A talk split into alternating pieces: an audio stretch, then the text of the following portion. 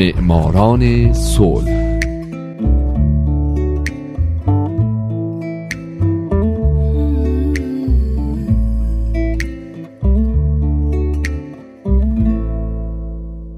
امروز یک شنبه است. اینجا رادیو پیام دوسته و حالا نوبت می‌رسه به معماران صلح.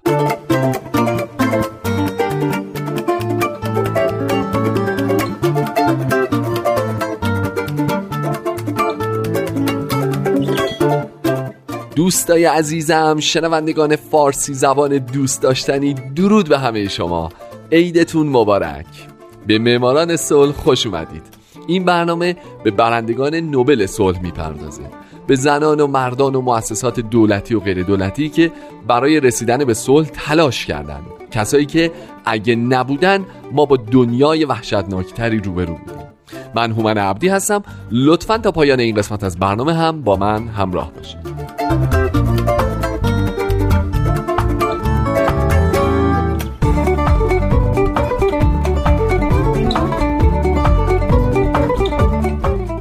این هفته سال 2006 محمد یونس قسمت سوم و پایانی.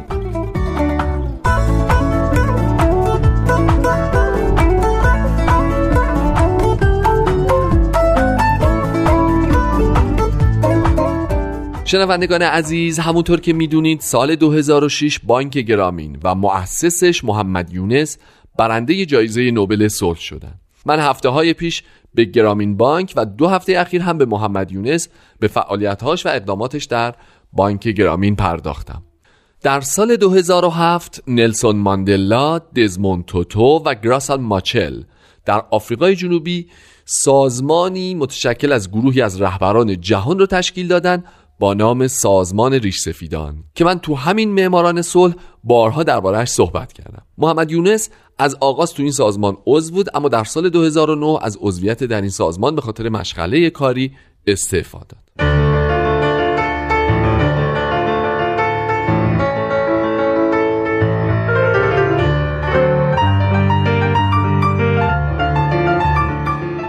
علاوه بر سازمان ریش سفیدان یونس عضو هیئت پیشرفت آفریقا هم شد.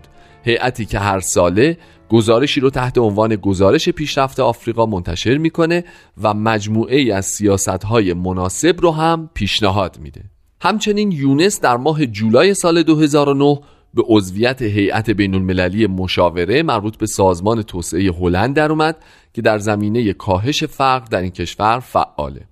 بعد به عضویت کمیسیون توسعه دیجیتال در اومد که این کمیسیون به ابتکار سازمان ملل متحد برای استفاده بهینه از خدمات اینترنت تشکیل شده هدفشون سرعت بخشیدن به توسعه اقتصادی اجتماعی و به غیر از اینها تازه یونس عضو چندین سازمان و تشکل بین المللی دیگه هم بوده که چون وقت نیست من بهش اشاره نمی کنم.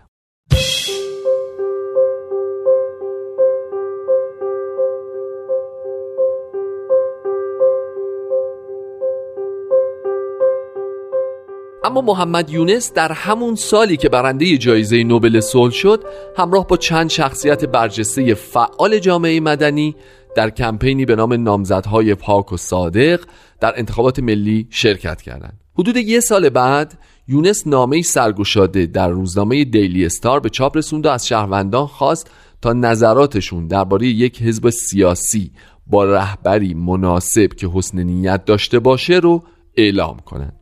به نظر می رسید که او می‌خواد یه حزب سیاسی راه اندازی بکنه. اما بعد اعلام کرد که به دنبال ملاقات با رئیس موقت دولت تصمیم گرفته برنامه های سیاسی خودش رو دنبال نکنه.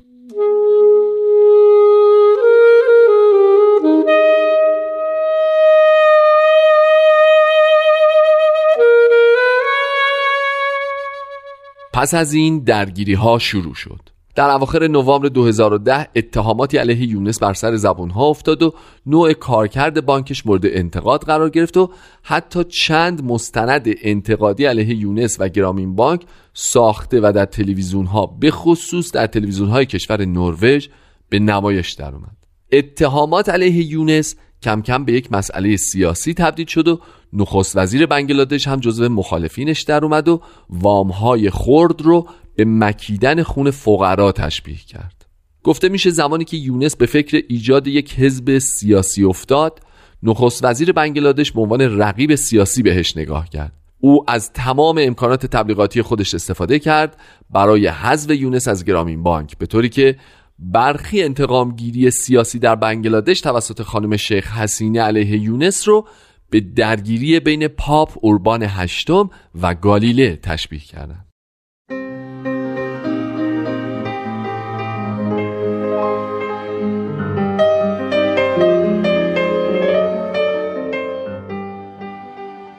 دولت بنگلادش در سال 2011 اعلام کرد که های بانک گرامین رو مورد بررسی قرار میده و در طی این مدت که البته هنوز هم بررسی ها ادامه داره یونس باید از مدیریت بانک کنار بره.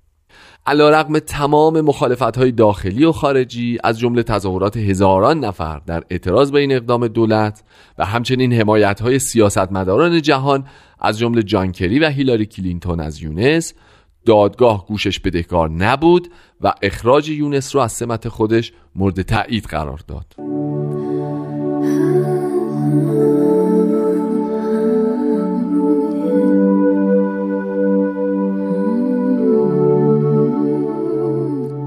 تقریبا همزمان با این اتفاقات یک فیلم مستند دانمارکی به نام دزدی در وامهای خورد که از سوی یک ژورنالیست به نام تام هینمن تهیه شده بود پخش شد.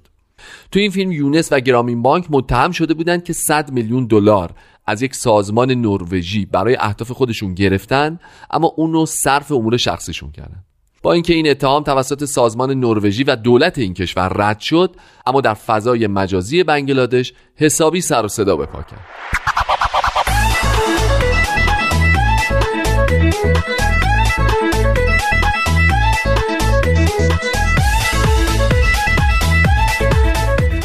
علیرغم حمایت دولت نروژ از محمد یونس یکی از دو برنده جایزه نوبل صلح سال 2006 دولت بنگلادش فرمان بازرسی سه ماهه درباره تمام فعالیت های گرامین بانک رو صادر کرد و نذاشت که محمد یونس در مجمع جهانی اقتصاد شرکت کنه.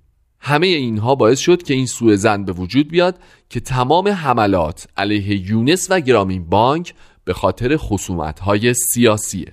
حتی یک سیاستمدار چپگرا در سال 2007 از او به دادگاه شکایت کرد به خاطر حرفهای یونس در خبرگزاری فرانسه که گفته بود سیاستمداران در بنگلادش فقط برای کسب قدرت فعالیت می کنند در اینجا هیچ ایدئولوژی وجود نداره.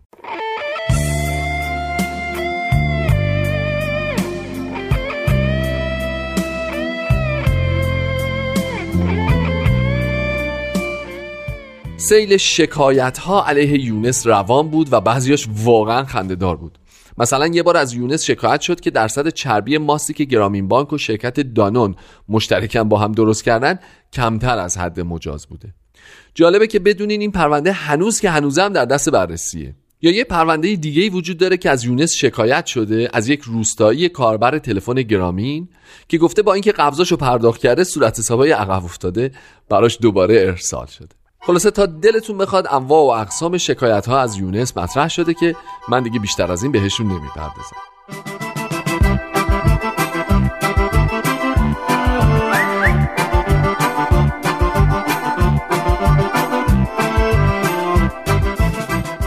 خب حالا که به آخرای برنامه نزدیکیم دوست دارم به زندگی شخصی محمد یونس هم بپردازم. یونس در سال 1970 با یک دانشجوی ادبیات روس ازدواج کرد. اما همسر یونس چند ماه پس از تولد دخترشون مونیکا در سال 1979 به نیوجرسی برگشت چرا که معتقد بود بنگلادش محیط مناسبی برای تربیت فرزندش نیست. در نتیجه این دو نفر از هم جدا شدند چند سال بعد یونس با افروز که یک محقق فیزیک در دانشگاه منچستر بود ازدواج کرد. افروز بعدها استاد فیزیک دانشگاه جهانگیر ناگار در بنگلادش شد. این دو صاحب یک دختر هستند. و نکته آخر این که یونس مدتی یه مرکزی رو به نام خودش در داکای بنگلادش راه انداخته که یک اتاق فکره که درباره موضوعات مربوط به اشتغال و فقر زدایی فعالیت می‌کنه.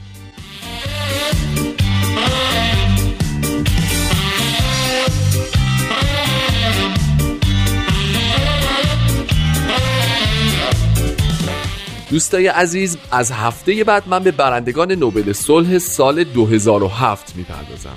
پس معماران صلح هفته های بعد رو هم گوش بدید من هومن عبدی هستم و امیدوارم شمایی که امروز یکی از شنوندگان برنامه بودید در آینده یکی از برندگان نوبل صلح باشید. دوستای خوبم شاد باشید و خدا نگهدار.